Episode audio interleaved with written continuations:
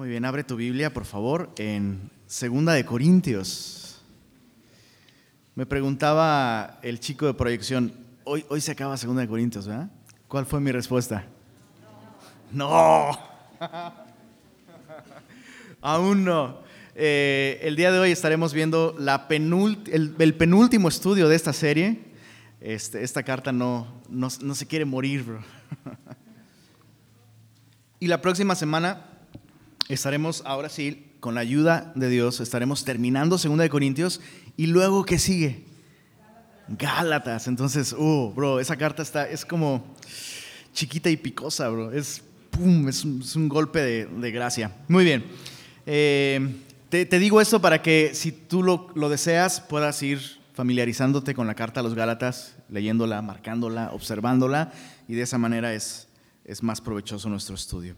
Eh, ¿Por qué no oramos para poner eh, nuestro estudio en manos de Dios? Señor, gracias por la bendición tan grande que representa tu palabra, Señor.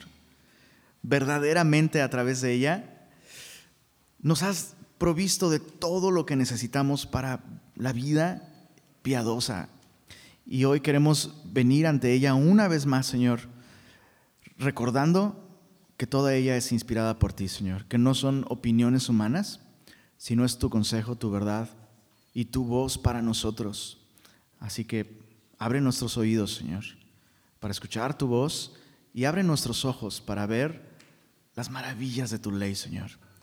Y pedimos que nos des la capacidad no solo de estudiar tu palabra, Señor, lo cual sin duda es bueno, pero pedimos sobre todas las cosas que tu palabra nos estudie a nosotros, que tu palabra penetre y divida las intenciones y los pensamientos del corazón. Que sea tu palabra, Señor, la que el día de hoy nos examine. Y pedimos esto en el nombre de Jesús. Amén, amén. Pues esta carta, ya lo sabes, si tú estás aquí por primera vez, eh, esta carta va dirigida a una iglesia que fundó el apóstol Pablo, una iglesia en la ciudad, en la antigua ciudad de Corinto. Y fue una iglesia sumamente problemática, eh, inmadura, carnal, y eh, todo eso llevó finalmente a que la iglesia pues estuviera abierta a influencias que pusieron a la iglesia en contra del evangelio de Jesucristo, lo cual es terrible, y eh, eventualmente contra el mensajero del evangelio de Jesucristo, el cual es el apóstol Pablo. Entonces, después de una larga, larga carta, en, estos últimos versículos, capítulo 12, verso 11, hasta el capítulo 13, verso 4, es lo que estudiaremos hoy, Pablo tiene un reproche y una advertencia contra ellos. Pablo ya terminó eh, eh, esta sección en la que se está gloriando, ¿recuerdas? Adoptando de un modo sarcástico ¿no? la actitud de estos superapóstoles que se glorían de sí mismos, pues Pablo hizo lo mismo y les demostró a los corintios que en nada es inferior, al contrario, ¿no?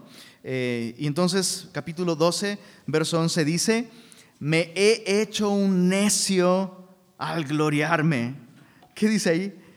Vosotros me obligasteis a ello, pues yo debía ser alabado por vosotros, porque en nada he sido menos que aquellos grandes apóstoles, aunque nada soy. Entonces, Pablo lamenta el que haya tenido que hablar de sí mismo en ese tono, ¿no? Pablo, eh, eh, está, Pablo realmente repudia el que él haya tenido que hablar de sí mismo como validándose y validando su ministerio. Y, Pablo eh, tiene este reproche, falta de aprecio. Es, es, el primer reproche que Pablo tiene para los corintios, falta de aprecio. Dice, me he hecho un necio al gloriarme, ustedes me obligaron. Esas son palabras muy fuertes. ¿Alguna vez como papá has tenido que tomar medidas muy drásticas, pero así drásticas con tus hijos. Y, al final son medidas que aunque sabes que son necesarias, lamentas tener que tomarlas. Y, y finalmente tienes que decirle a tus hijos, mira lo que me obligaste a hacer. Y no estoy hablando de un estallido de ira y esas cosas, no. Estoy hablando de decisiones, de cambios en la relación incluso, ¿no? Cuando, cuando un hijo demuestra que su carácter no merece los privilegios y la confianza que se le ha dado. ¿Alguien, ¿alguien se identifica con esta, experiencia? Es terrible, ¿no? Digo, yo lo viví del otro lado, ¿no? Cuando mis papás me, tuvieron que quitar privilegios y, yo demostré ser un malagradecido. Un, un, hijo pródigo hubiera sido bueno, bro. Yo lo que le sigue, ¿no? Y, es terrible esa charla de lo que me obligaste a hacer. Lo que me obligaste a hacer, ¿no? Y luego vienen las preguntas de papá y mamá. A ver, dime. ¿En qué te he fallado? Y, empiezan a sacarte así como todo este rollo, ¿no? Y tú así, entre más lo hablan, más es como, soy un tonto, soy un tonto, soy un tonto, soy un tonto, ¿no? Y, pero ya no, ya no tienes nada que decir. Entonces Pablo llegó a, esa, a ese momento en el que tuvo que, que decirles así, me obligaste a hablar de esta manera. Y fíjate lo que, fíjate lo que dice, bro. Yo debía ser alabado por ustedes. Ahora, Pablo está diciendo que él es digno de alabanza en el sentido de adoración. No, simplemente Pablo está diciendo, esto no hubiera sido necesario si ustedes hubieran apreciado lo que Dios ha hecho a través de mí. ¿Verdad? Entonces, chécate, eh, D.A. Carson dice esto sobre este texto. Dice, en un sentido, por supuesto, las personas responsables por traer al apóstol a este estado tan lamentable fueron los intrusos mismos, los falsos apóstoles. Pero hay otra manera de ver el asunto. Si los corintios hubiesen tenido la mitad de discernimiento como ellos aseguraban tener, no hubieran caído en manos de estos obreros fraudulentos. Ninguna iglesia, eh, termina la cita de D.A. Carson, pero escucha esto, ninguna iglesia había recibido tantos privilegios, tanto tiempo, tanta atención como los corintios. ¿Escuchaste eso? Ninguna iglesia tenía más razones y más evidencias de la fidelidad y la sinceridad del apóstol. Si alguien tenía razones para salir a la defensa de este apóstol de Cristo, eran los corintios. Pero los corintios son, parecen ser no solo los primeros, sino los únicos que se le fueron a la yugular al apóstol. Los hijos al padre. Es terrible. Es terrible. ¿Cuáles son las evidencias de la fidelidad del apóstol que esta iglesia falló en apreciar? Pablo lo menciona en, el verso 12. Dice así, con todo, las señales de apóstol han sido hechas entre vosotros en toda paciencia por señales, prodigios y milagros. Pablo dice, todas las señales de, de un apóstol han sido mostradas en mi ministerio. ¿A qué se refiere con las señales de apóstol? Pues eh, obviamente se refiere a estos actos sobrenaturales por medio de los cuales los apóstoles eran usados por Dios para validar su mensaje. Pero quiero que observes algo. O sea, eh, lo que Pablo señala aquí no es simplemente lo sobrenatural de su ministerio, los milagros, sanidades y maravillas que se hacían por medio del apóstol, que sí sucedieron. Pero lo que Pablo está señalando aquí es la perseverancia con la que Pablo ha servido a los corintios pese a su falta de fruto. Leamos de nuevo el verso 12. Dice, con todo, las señales de apóstol han sido hechas entre vosotros. ¿Qué dice ahí? En toda paciencia.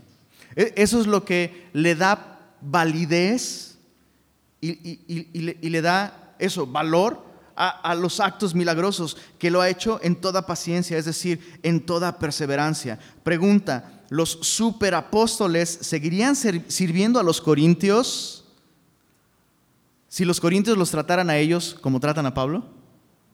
¿La respuesta sería un rotundo? No, claro que no. O sea, es como si Pablo estuviera diciendo, olvídate que he sanado gente, olvídate que Dios ha hecho cosas milagrosas, durante nuestras reuniones, el milagro más grande es que yo los sigo buscando. o sea, ¿quieres, ¿quieres una señal más milagrosa que eso? Que, al final es un reflejo no de mi amor, sino del amor de Cristo por ustedes.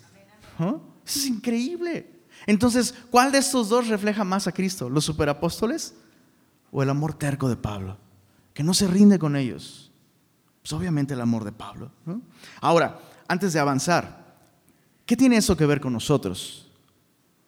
Nosotros también somos culpables de no apreciar los medios de gracia que Dios está usando en nuestra vida para instruirnos en su palabra y para dirigir nuestra vida como cristianos? Yo creo que sí. Yo creo que sí. Y no es algo que debamos tomar a la ligera. Eh, perdóname que haga tantas referencias al Internet, pero es tan divertido a veces. Recuerdo que alguna vez en mi devocional Dios me habló sobre esto, justamente sobre esto. Leyendo el Evangelio de, Mateo, eh, no vayas para allá, solo te lo platico, en Mateo 23, versos 29 al 36, Jesús pronuncia ayes sobre los fariseos y de alguna manera sobre toda la comunidad religiosa de Israel. Y el, lamento de Jesús es este. No apreciaron a los profetas que Dios envió a ustedes. Los aprecian cuando ya están muertos y les construyen este, grandes monumentos, ¿no? Y sus, sepulcros los adornan, ¿no? Pero no los aprecian cuando están vivos. Cuando están vivos los matan, Y dice, ay de ustedes, que, hasta dicen, si hubiéramos vivido en el tiempo de nuestros padres, nosotros no, hubiéramos, no los hubiéramos matado. Y, y dice Jesús, y con ello dan testimonio de que son hijos de quienes los mataron. Eso está cañón, está muy cañón. Porque a nuestros oídos suena como a, ay, mira, ellos son distintos a sus papás. Y Jesús dice, no, son iguales. Y la muestra está en que terminaron crucificando a Jesús y luego persiguiendo a la iglesia. Entonces, la falta de aprecio de los medios que Dios está usando para realmente bendecirnos es algo grave, chicos. Es algo que el día de hoy está afectando muchísimo a la iglesia, ¿no? Entonces yo eh, hice este, este devocional y puse, una, puse un comentario, ¿no? Así en Twitter, ¡pum! No apreciar a las personas que Dios está usando para enseñarnos la palabra de Dios es algo peligroso. Y, puse como una pregunta, algo así como, ¿valoras y aprecias los tuyos? Y entonces alguien, alguien comentó, este, ni, en vida ni en muerte, los hombres no son nada, solo a Dios debe ser la gloria. Y es como, pues el cuate no entendió nada, ¿no? Obviamente no entendió nada. Y creo que esa es la actitud de la iglesia al día de hoy, ¿sabes? O sea, por un extremo tenemos, tenemos el, estilo católico romano, ¿no? No el, el, hombre de Dios no, es infalible, no se equivoca, no lo contradigas, ¿no? Y eso está mal. Y el otro extremo, los evangélicos. No, él no es nada, yo y Cristo. Y, y es como, no, bro, no. Dios ha ordenado la iglesia de alguna manera, con un cierto orden, y debemos apreciar a aquellos que Dios está usando para instruirnos en la palabra de Dios. Los corintios fallaron en eso, bro. Y es, es grave, como lo vamos a ver en el resto del estudio y la próxima semana.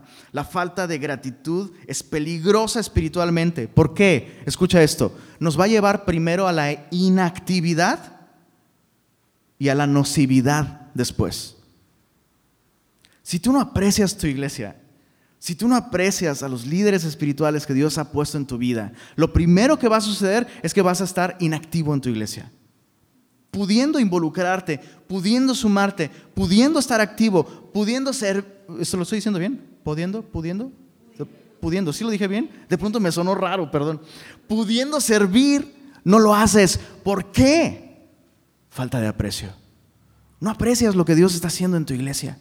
Inactividad primero. Pero ojo, eso no se queda ahí. Después de la inactividad viene la nocividad. Porque de la falta de aprecio al desprecio, solo un paso, Solo un paso. Por eso siempre, siempre te invito, ¿no? O sea, y, lo digo también esperando en que aquellos que no son parte de Semilla y que escuchen esos estudios, también abracen esta verdad. Debes apreciar tu iglesia. Debes, debes, valorar tu iglesia, debes amar tu iglesia y debes estar agradecido por lo que Dios está haciendo en tu iglesia. Es que aquí no tienen esto o aquello. Pero si es tu iglesia, eso es lo que no tienen, no te hace falta. ¿Se, ¿se entiende?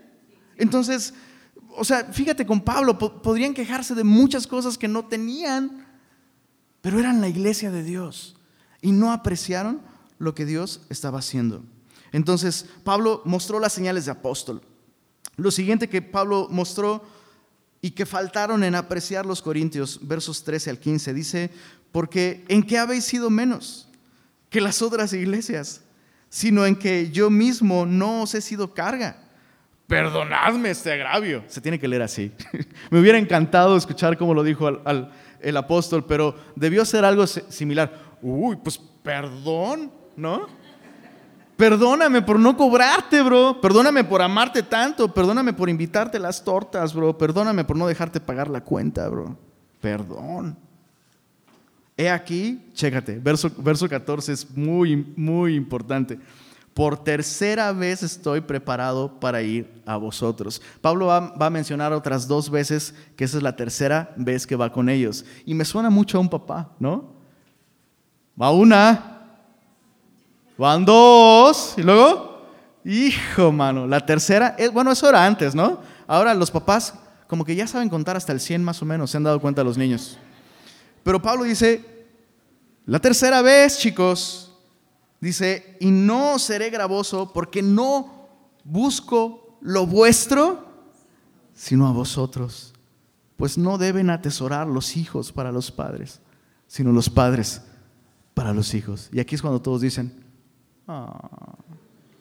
claro, puedes ver la ternura y el amor sincero del apóstol. Ahora, chécate esto, chécate esto. No apreciaron la generosidad en todo sentido, no solo económica, generosidad de espíritu que el apóstol ha mostrado para con esta iglesia. El apóstol ha sido generoso. Te cuento una historia breve, como mis sermones. Eh, eh, cuando, cuando yo llegué a Semilla de Mostaza, mi pastor primero fue Héctor Hermosillo, el fundador de, Semilla de Mostaza. Y eh, bueno, eventualmente Héctor Hermosillo se fue a Chicago, Dios lo llamó a Chicago, a pastorear una iglesia por allá. Y yo me quedé como pastor en Semilla Tasco. Y fue justo en ese tiempo en el que mi pastor actual, Fermín Cuarto, se quedó como pastor en Semilla México. Pero entonces eh, Héctor se fue y todos así, ¿no? Este, tuvimos un desayuno donde él, como que nos dejó instrucciones, solo por nosotros, ¿no? Y, la primera visita que él hizo de vuelta a, México, pues nos reunimos otra vez todos, ¿no? Y, recuerdo que eh, Semilla Tasco, pues eh, estaba apenas creciendo, necesitábamos una guitarra, le encargué una guitarra a Héctor de parte de la iglesia, la consiguió por allá, increíble mi guitarra la trajo, se la pagamos y todo, bueno, la iglesia la compró. Y al despedirnos, este, porque él, traía eh, su, propio estuche, entonces al despedirnos le digo, este, espérame, te doy tu estuche. Y me dijo, no, no, no, quédatelo, quédatelo, quédatelo, es, es un regalo mío para ti. Y entonces, este, no, ¿cómo crees? Sí, quédatelo, quédatelo. Y adentro hay algo también para ti. Eh, y, traía un talí impresionante. Eh, o sea, el talí de Héctor Hermosillo, bro. ¿Y dónde está esa guitarra? No la saco, bro. La tengo en una vitrina con veladoras y toda la cosa. Este, el, punto es que al despedirnos, me da, me da la mano y, y me deja una cierta cantidad de dólares en la mano. Y yo, ¿y eso qué es? Es una ofrenda para ti. Él, me dice mi clon. Me dice, es una ofrenda para ti, mi clon. Y yo, ¿qué onda? O sea, él es mi pastor. En, mi mente es como yo debería estar apoyándolo a él. ¿Y sabes qué me dijo? Y, le, dije, le dije, ¿por qué?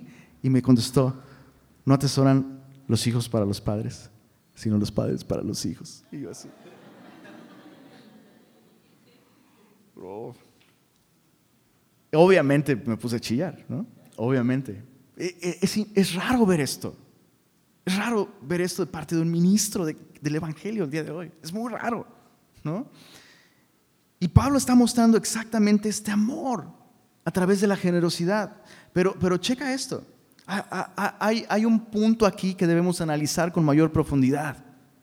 ¿En qué momento tú provees para tus hijos? Sí, y es importante entender, que hay casos excepcionales en los que los papás o el papá, por alguna enfermedad, alguna discapacidad, el hijo tiene que en algún momento apoyar al papá y eso, eso honra a Dios.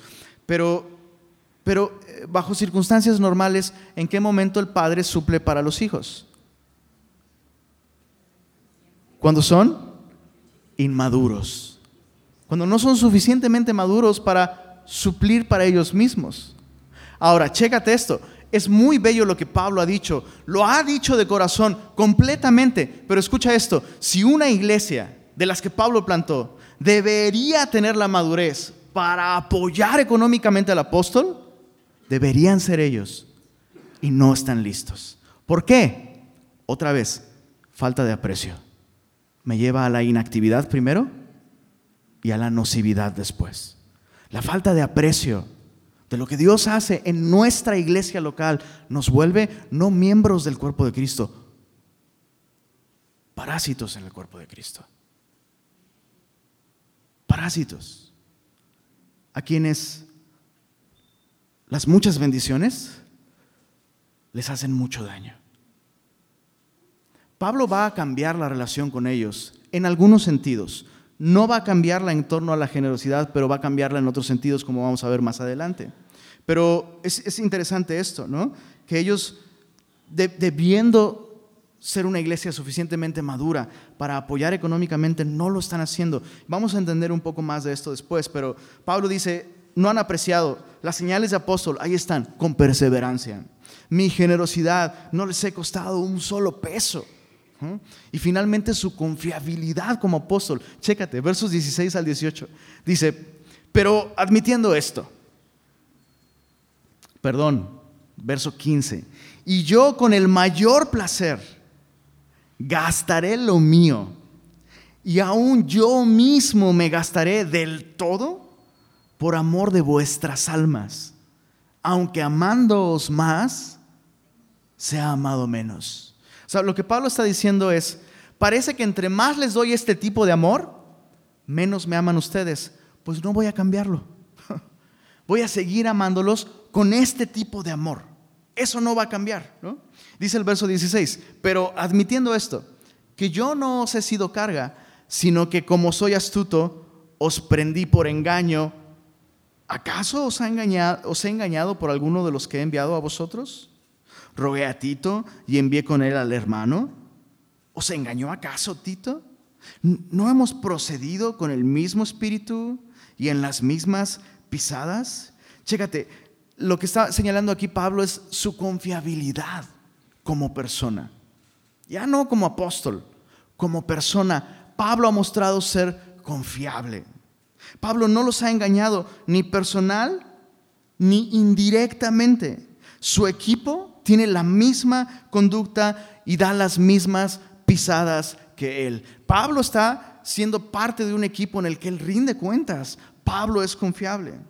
Y aún así, aun cuando Pablo es confiable, escucha esto.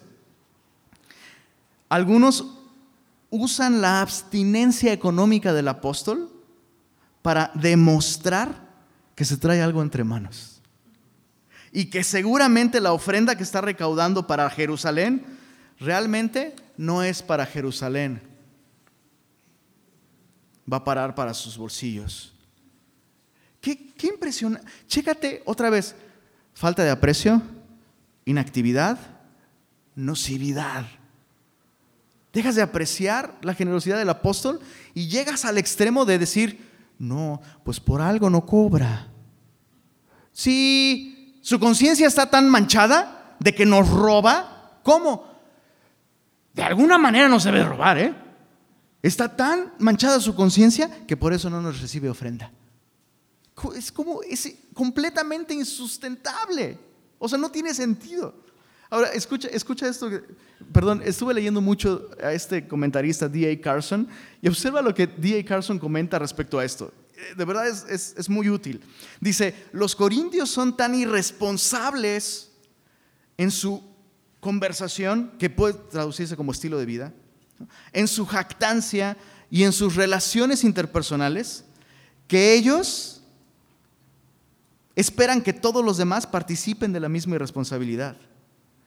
O sea, el león piensa. Sí, así dice el versículo, ¿va? Sí, muy bien. El león piensa que todos son de su condición, bro. Esos cuates están desconfiando de su padre espiritual. ¿Por qué? Porque ellos no son confiables. Ahora, escucha esto. Se ha dicho que uno de los mayores castigos del mentiroso y el deshonesto no es que ya no confíen en Él, sino que Él ya no confiará en nadie. De manera similar, la persona que es indisciplinada en su conversación y egoísta en sus motivos, podría enfrentar su mayor riesgo no en ser rechazado por otros, sino en tontamente rechazar a los cristianos sabios, disciplinados y abnegados en su vida.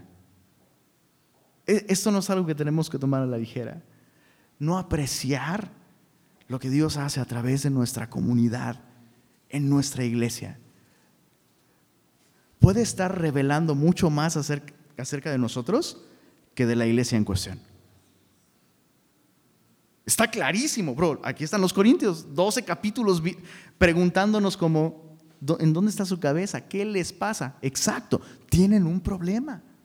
Tienen un problema. ¿Dios te está hablando el día de hoy? Ok, gracias a Dios por eso. Entonces, falta de aprecio. Ahora viene ya no el reproche, sino la advertencia del apóstol. Ay, hijo mano. Si así fue el reproche, ¿cómo será la advertencia? Chécate, versos 19 en adelante. Dice así: ¿Pensáis aún que nos disculpamos con vosotros?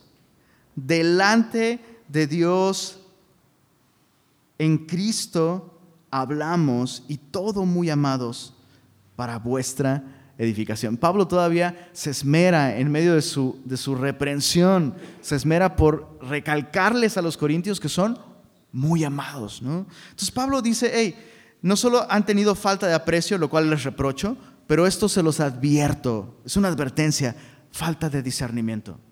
Otras traducciones ponen el verso 19 como, no como una pregunta, sino como, piensan aún que nos disculpamos con ustedes. O sea, Pablo, conociendo el estado tan deplorable de la iglesia, Pablo sabe que los corintios piensan que lo que Pablo está haciendo es defenderse a sí mismo. Ay, no pienses esto de mí. Ay, perdón, híjole, creo que fue un malentendido, perdón. Y Pablo está diciendo, no es esto lo que está pasando aquí.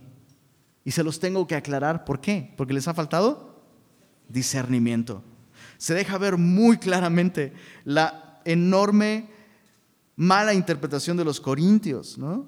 Que no es, escucha esto, no es un resultado de inocente confusión, sino de maliciosa carnalidad y estándares no bíblicos para calificar un ministerio.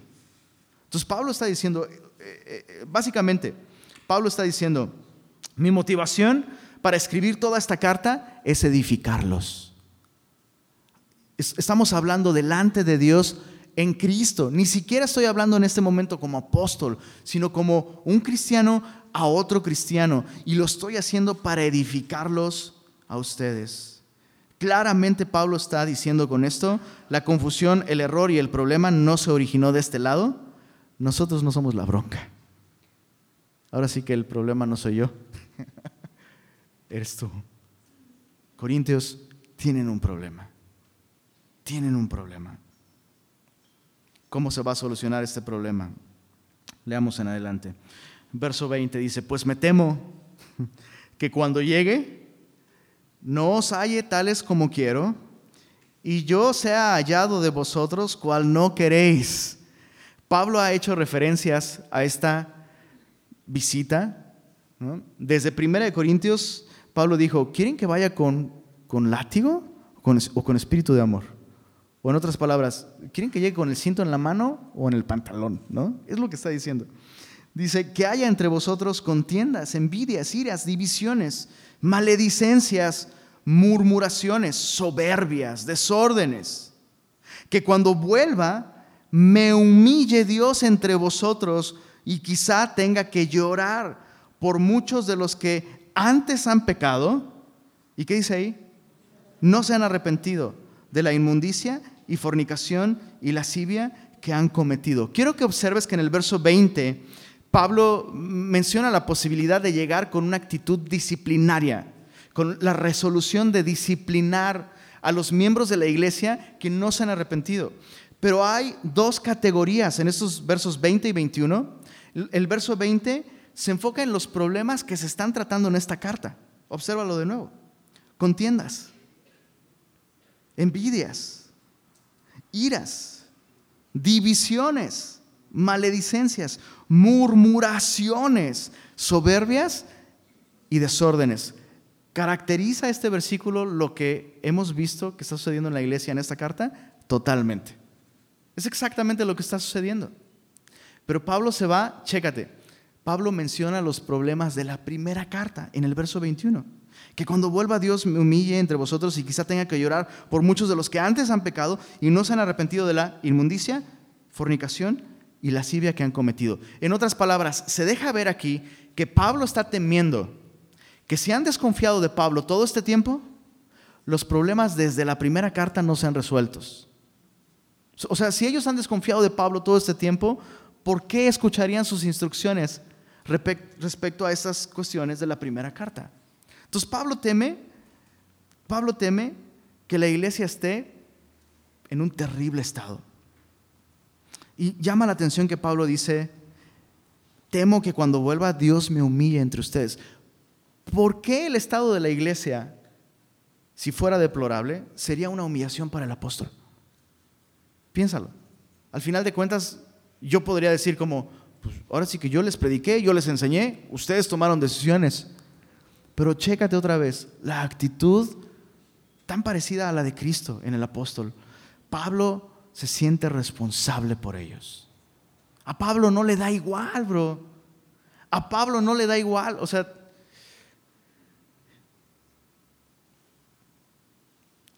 a muchos pastores les da igual. Pues ya le dije, si, escucha, pues bien, si no, pues allá él. A muchos, o sea, a muchos cristianos nos da igual la condición de nuestros hermanos. No es la actitud que Pablo está mostrando. Pablo teme que, que la iglesia esté mal porque él está asumiendo parte de la responsabilidad. Pablo se está haciendo responsable de otros. Y eso es increíble. Vemos en toda la Biblia ejemplos de grandes hombres de Dios mostrando esta misma actitud. O sea, ves a Esdras llorando el pecado de su nación y confesando pecados. Ves a Daniel diciendo, Señor, hemos pecado. El único hombre en la Biblia de quien no se registra pecado. No estoy diciendo que no haya pecado. Pero vemos a grandes hombres de Dios asumiendo la condición de su pueblo.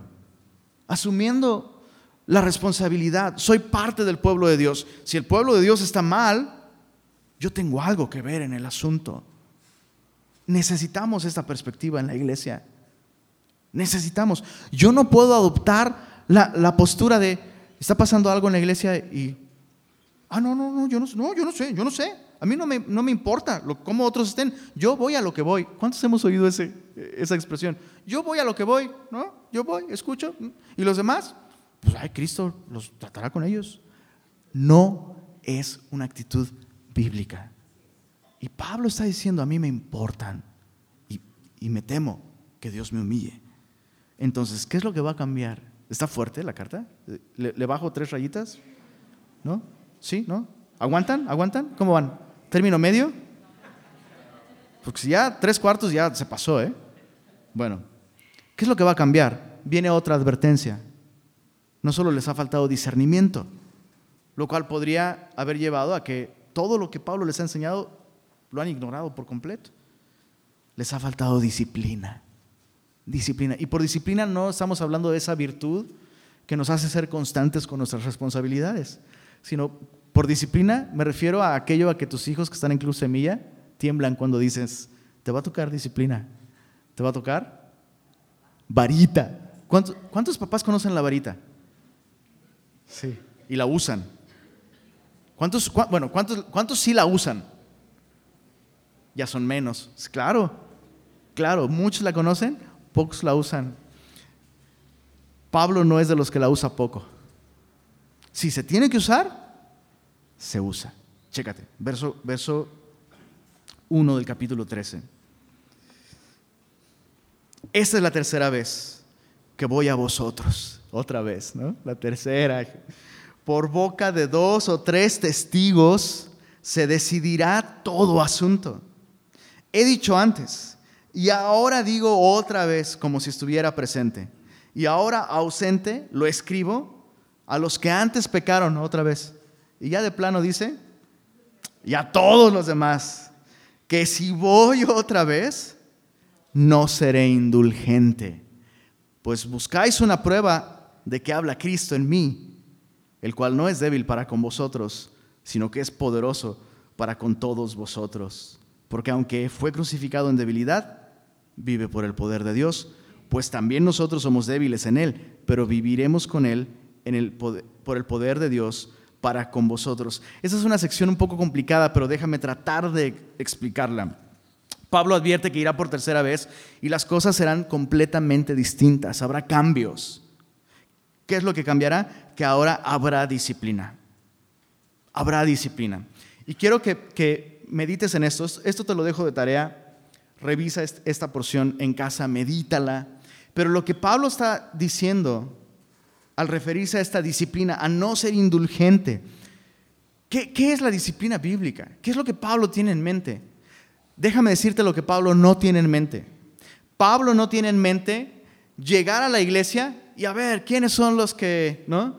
A ver, tú y tú, ¿te arrepientes? No, fuera de la iglesia. Eso no es lo que Pablo tiene en mente. Eso ya sería suficientemente grave, ¿ok? La excomunión que, eh, eh, insisto, otra vez, es, bueno hablar de estos temas. Ahora hay que aprovechar ya que estamos hablando de esto, ¿no? La excomunión no es algo, no es algo que debemos tomar a la ligera. No es algo que tenemos que tomar a la ligera. Y a veces tenemos este concepto ¿no? Eh, tradicional, católico romano, ¿no? de que pues, alguien te excomulga y, pues, casi pierdes la salvación. ¿no? Y luego en las iglesias cristianas nos vamos al otro extremo. ¿no? Hay iglesias donde se practica eso también. ¿no? Eh, y hay otro, otro, otra línea de, disciplina cristiana en la que básicamente al cristiano le importa un bledo lo que el pastor piense. ¿no? Y excomulgan a una persona bíblicamente. Ahorita vamos a un poco analizar qué sería excomulgar a una persona bíblicamente y qué significa. ¿no? Pero puede haber casos en los que una persona es excomulgada bíblicamente. ¿Y qué hace el cristiano al que excomulgan bíblicamente? Se va a otra iglesia. Listo, bro. Eh, no hay bronca. Eso no es lo que Pablo tiene en mente.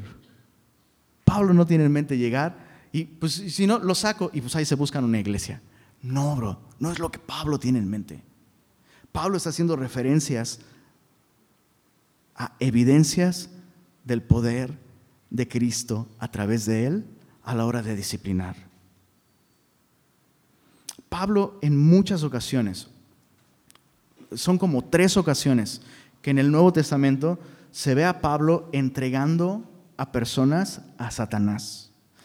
Y no estamos hablando de una reunión especial cristiana, ¿no? O sea, no es como que, vénganse, vamos a tener la noche de entrega a Satanás al, hermano que no te habla, ¿no?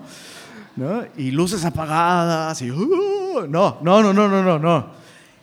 Y tampoco es un rollo de, ay, ¿no agarraste la onda? Pues, ay, te va el chahuiscle, ¿no? No, no. ¿Qué significa entregar a alguien a Satanás? Llama la atención, llama la atención un aspecto de, y te lo dejo de tarea, investigalo. Busca entregar a Satanás en tu Biblia, en tu aplicación, te van a salir todos los versículos. Son como tres casos que Pablo menciona, que ha entregado a alguien a Satanás. En Primera de Corintios es justo uno de estos, ¿no? Eh, eh, entréguenlo a Satanás y dice, para destrucción de la carne, a fin de que el Espíritu viva en el día del Señor. Entonces, ¿qué es entregar a Satanás? ¿Es para que aprenda? No, escucha esto. Entregar a alguien a Satanás es quitarle a un creyente los beneficios de ser parte del cuerpo de Cristo. Quitar ese depósito de gracia, quitar ese, quitar ese privilegio de estar bajo la sombra de la iglesia, bajo la sombra del Todopoderoso. Chicos, insisto, como creyentes evangélicos, nos hemos ido a un extremo en donde nos importa nada, nos importa nada si perdemos privilegios dentro de la iglesia. Y no debemos tomar esa actitud. No debemos tomar esa actitud. Entonces, ¿qué sucede si a un creyente se le remueve esa protección? Una de las cosas que pueden pasar y que Pablo específicamente oraba por esto es, Señor, que este creyente, al remover la... No me gusta la palabra cobertura, no me gusta. Creo que la única cobertura que me gusta es la de chocolate. Pero al remover la influencia de la iglesia, el amparo de la iglesia, que esta persona tenga tan claro lo que perdió, que eso traiga arrepentimiento a su corazón. Chicos, ¿se entiende? Entonces, no es, no es un rollo de, te vas a ir al infierno y vete de aquí y estás perdido y ya te vas a ir al infierno porque no eres parte de esta iglesia. No es eso, no es eso. Pero sí es algo, es algo muy grave también. Entonces, lo que Pablo está teniendo en mente es esto. Pablo está teniendo exactamente en mente esto. Y Pablo menciona, ¿cuáles son los criterios para aplicar ese tipo de disciplina? Eso es una pregunta válida. O sea, ¿en qué momento un cristiano puede llegar a ese punto? Pablo menciona en el verso, verso 13, verso 1 del capítulo 13, por boca de dos o tres testigos se decidirá todo asunto. Pablo está citando las palabras de, de Jesús en Mateo. Acompáñame a Mateo, por favor, capítulo 7. Este rollo de la disciplina es bueno, ¿eh? Eh, eh, explorarlo de una vez, dejar claras algunas cosas. Toma notas, por favor, tómalo en cuenta.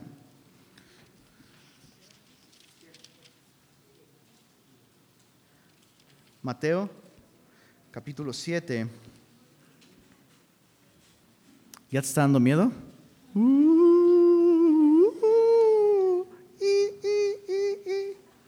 Mateo capítulo 7.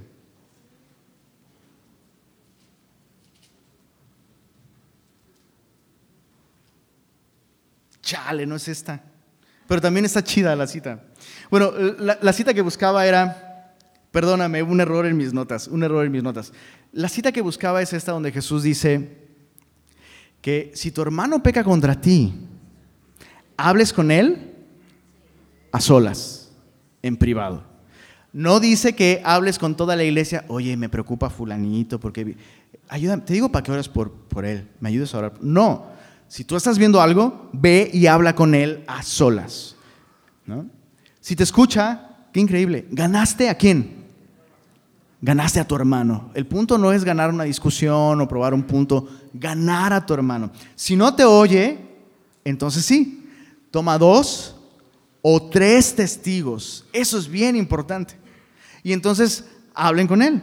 Si los escucha, pues ganaron a su hermano. Si no los escucha, siguiente instancia sería, díselo a la iglesia, que no significa publicarlo en el muro de Facebook de la iglesia, ¿no? Sino significa hacer, hacer parte de la situación a quienes pueden hacer algo como iglesia, representando a la iglesia, es decir, a las autoridades espirituales. ¿Cuál es el...? Mateo 18:15, solo apúntalo, pues ya ahora sí que ya te lo parafraseé.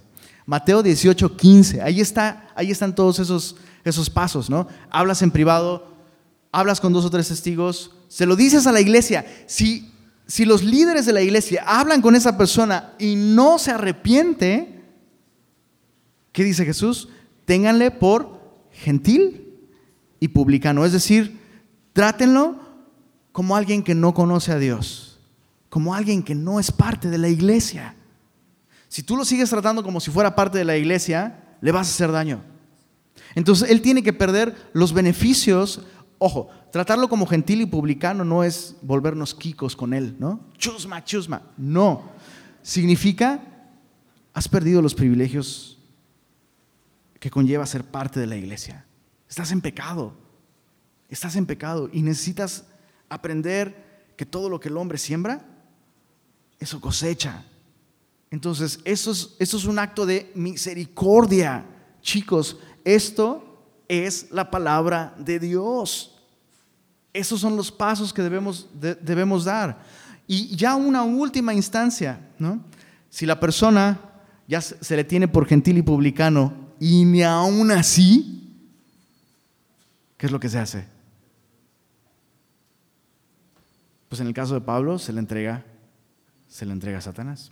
Insisto, insisto, no es un rollo de que todos nosotros el día de hoy, Satanás, ¿me escuchas? En el nombre de Jesús, No, no, no, no, no es eso.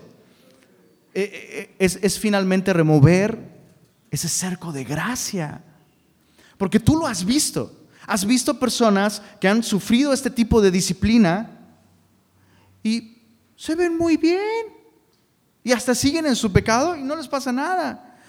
Hay de dos sopas, bro. Tarde o temprano, tarde o temprano va a llegar esta corrección terrible, fuerte, pero necesaria. Y si nunca llega, dice la Biblia, que Dios al que ama disciplina. A, todos sus hijos los disciplina. A los que no disciplina, son bastardos y no hijos. ¿Cómo reaccionamos? ¿Cómo tratamos la disciplina el día de hoy como cristianos? Es muy importante. Ahora, antes de, antes de, acompáñame a Mateo 7, antes de dejar este punto, porque estoy seguro que mientras estoy hablando todo esto, dentro de ti estás así como, pero Dios es un Dios de amor, ¿no? ¿Sí o no? ¿Sí o no? Y, hay que ser benignos y misericordiosos, ¿no? Y, y, eh, en tu mente está este, Mateo 7, verso 1, leámoslo todos en voz alta. No juzguéis para que no seáis juzgados. Nos agarramos de ese versículo como un, un, dos, tres por mí, por todos mis amigos, pastor, ¿no? ¿Es eso? No, bro, ese texto está mochado. Jesús no está diciendo que no juzguemos, sino que no juzguemos sin primero examinarnos a nosotros mismos. Es chistoso que este texto se ocupa con una actitud de juicio. ¿Alguien necesita disciplina en la iglesia? Y algún creyente levanta la voz y no juzgues para que no seas juzgado. ¿Me estás juzgando en el sentido de que estoy juzgando a alguien sin juzgar a mí, a mí mismo? ¿Me estás juzgando tú? Chicos, ¿tiene sentido esto? O sea, la palabra de Dios no se va a contradecir a sí misma.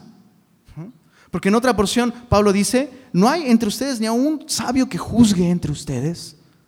Entonces somos llamados a juzgar, sí, en el sentido de discernir, de diferenciar, de, de poder junto con Dios llamarle bueno a lo bueno, malo a lo malo. Entonces, ojo, si tú eres de, los que ocupa esto, es que hay que ser recíprocos, mostrar misericordia para que nos muestren misericordia. Bro, si ese es tu credo, muy probablemente esa es tu bandera, porque tú sabes que hay cosas que necesitan ser corregidas en ti. Entonces, no me llevo para que no se lleven conmigo. Cuidado. Qué terrible. ¿En serio quieres vivir una vida sin que nadie tenga la autoridad, la libertad de decirte, veo que vas chueco, bro? ¿En serio quieres vivir así? Eso no es el cristianismo y eso no es la iglesia. Y escucha esto. ¿Están todos atentos? Aquí eso no te lo vamos a dar. Aquí no. Aquí amamos a la gente que Dios trae. Y le vamos a advertir del peligro. Le vamos a advertir de cosas que necesiten arrepentimiento o cambio en su vida, porque así los amamos, aunque amándolos más, nos amen menos. Es lo que hemos aprendido y lo que hemos recibido de Dios.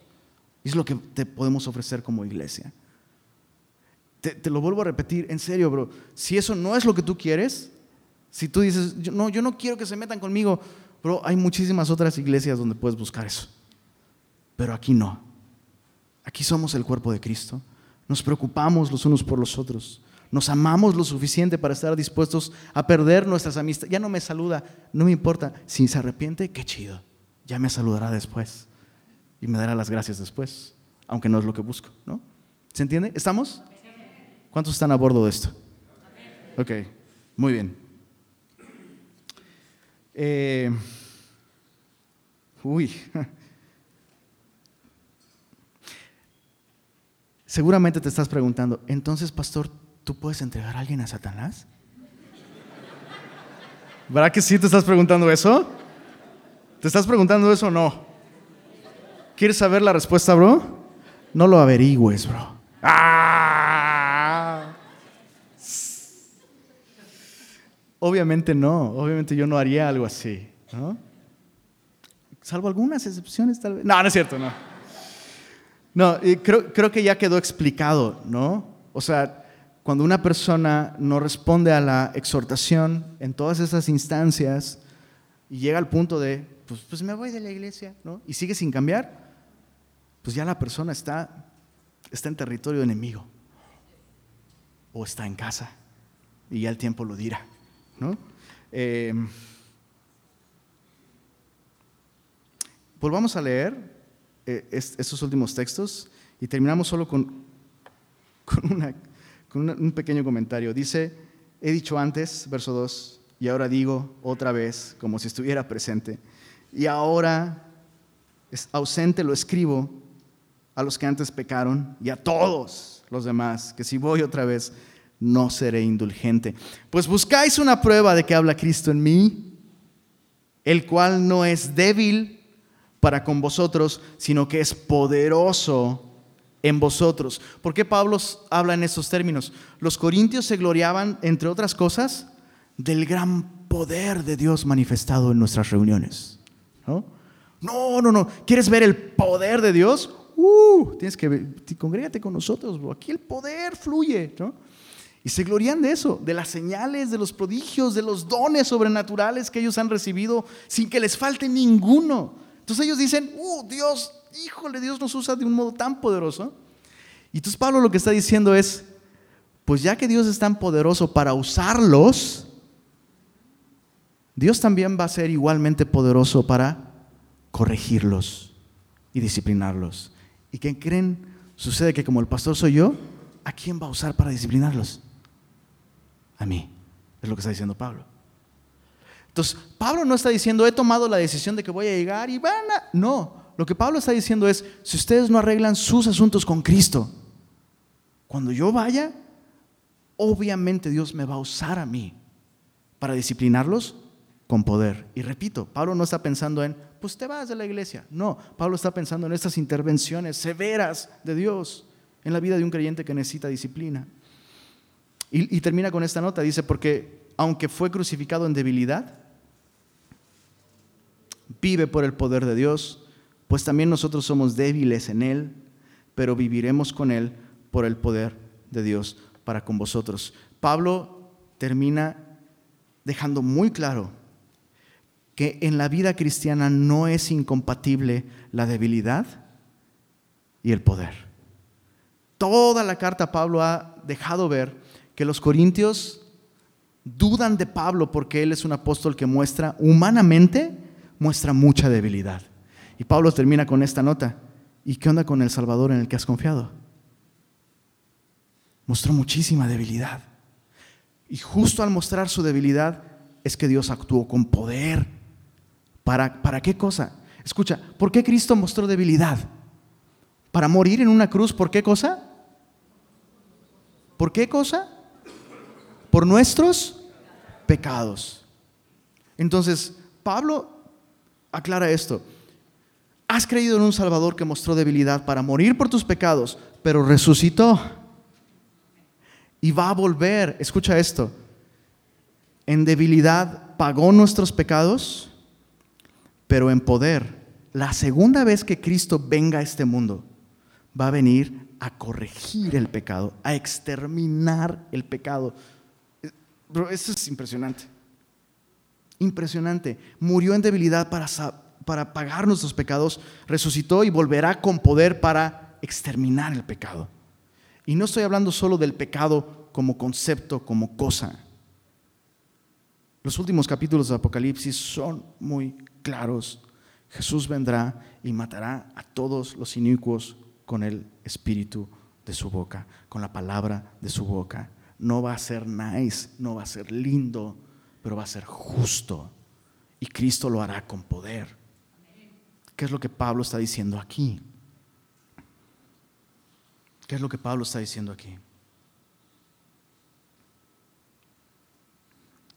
Si Cristo es poderoso en nuestra vida para salvarnos del pecado, también debe mostrarse en nuestra vida su poder para corregir nuestro pecado.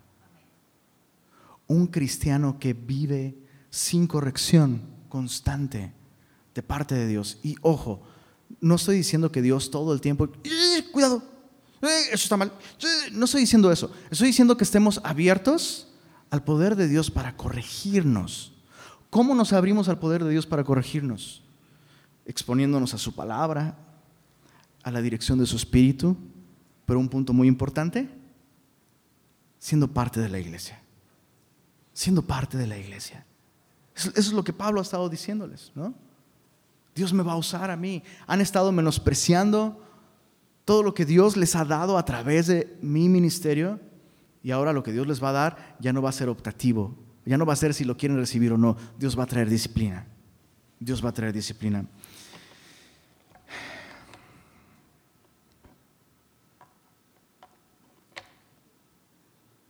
¿Cómo estamos en ese sentido? ¿Abiertos a la corrección? ¿Abiertos a que alguien más... Híjole, déjame usar esta palabra, ¿ok? Déjame usar esta expresión. ¿Estamos abiertos a que alguien más se meta en nuestra vida? Porque así lo vemos, ¿no? Así lo vemos. Cuando alguien nos exhorta, cuando alguien nos, nos, nos muestra en cosas que de verdad tienen que recibir nuestra atención, no te metas en mi vida. Pero escucha, si hemos sido comprados a precio de sangre, ¿mi vida es mi vida o es la vida de Cristo? Es la vida de Cristo. O sea, ¿cómo reaccionas tú cuando alguien habla contigo? No sé, perdóname que hable tanto de mi pastor, pero si mi pastor hablara conmigo y me dijera, oye, bro, tengo que hablar contigo. Y empezara la conversación y me dijera, bro, estás mal. Y me, expusiera una situación en la que evidentemente estoy mal, lo último que haría sería, no, no, no, pero no, tú estás pensando mal porque, ¿sabes? Y, no estoy diciendo que yo no pueda hablar con él o, o razonar con él. Lo que estoy diciendo es que si él es mi pastor y él está hablando conmigo, tengo que abrirme a la posibilidad de que Dios lo está usando para corregirme. Y lo mismo es si mi esposa habla conmigo, si algún hermano de los que están cerca de mí, a quienes rindo cuentas, habla conmigo, yo no puedo tomar esa actitud. No, no, es que él no, él, no entiende, él no lo vio mal. No, no, tenemos que aprender a recibir la corrección. ¿Cuándo fue la última vez? Escucha, ¿cuándo fue la última vez que alguien te corrigió?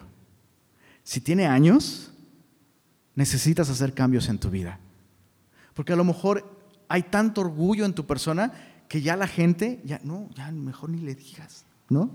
Hasta tu esposa, o tus hijos, o tus hermanos, o tu familia. ¿Cuándo fue la última vez que alguien habló contigo y tú aceptaste que algo estaba mal? Que algo necesitaba ser cambiado en tu vida. Si tiene mucho tiempo que no ha sido, tal vez te ha faltado aprecio y te ha faltado discernimiento, como a los corintios. No queremos esto en nuestra vida, ¿verdad? Deseamos que Dios, que Dios nos, nos guíe, nos transforme y si es necesario, nos corrija. Así que, ¿por qué no oramos y le pedimos, le pedimos al Señor que cambie nuestra manera de pensar en torno a estas cosas y que podamos pensar sobre esto bíblicamente? Señor, gracias por tu palabra. Es, verdad que ninguna disciplina es causa de gozo. A nadie le gusta, Señor. A nadie nos gusta. Pero cuando es necesaria, Señor, qué terrible es no recibirla. O cerrar nuestro corazón a la disciplina. Y Señor, queremos pedir que tú transformes nuestro corazón egoísta, orgulloso, en un corazón humilde, que es capaz de aceptar no solo fallas, errores, sino incluso pecados de los que tú nos quieres librar. ¿Qué clase de Salvador serías tú, Señor? Si pagaste por nuestros pecados en el pasado, pero no nos libras del poder del pecado en el presente. Tú deseas librarnos del pecado, del error. Así que te, pedimos, Señor, usa nuestra iglesia. Usa nuestra iglesia. Señor, escuchamos tantas voces allá afuera y a tantas personas, Señor. Cuando nos has regalado una comunidad de creyentes, una iglesia local, donde podemos ser exhortados, conocidos, amados, servidos, apoyados. Perdónanos si no hemos apreciado el regalo de la iglesia y si hemos aceptado en nuestra vida influencias teniendo una falta de discernimiento muy grande, Señor. Influencias que nos apartan de lo que tú realmente nos estás diciendo. Señor, gracias por tu palabra. Corrígenos, Señor. Deseamos seguir siendo transformados para ser cada vez menos como nosotros y ser más como Jesús. Y te pedimos por nuestros hermanos, Señor, aquellos que nos rodean en este momento. Haz tu obra en ellos también, Señor. Lo pedimos para tu gloria. Amén. Amén.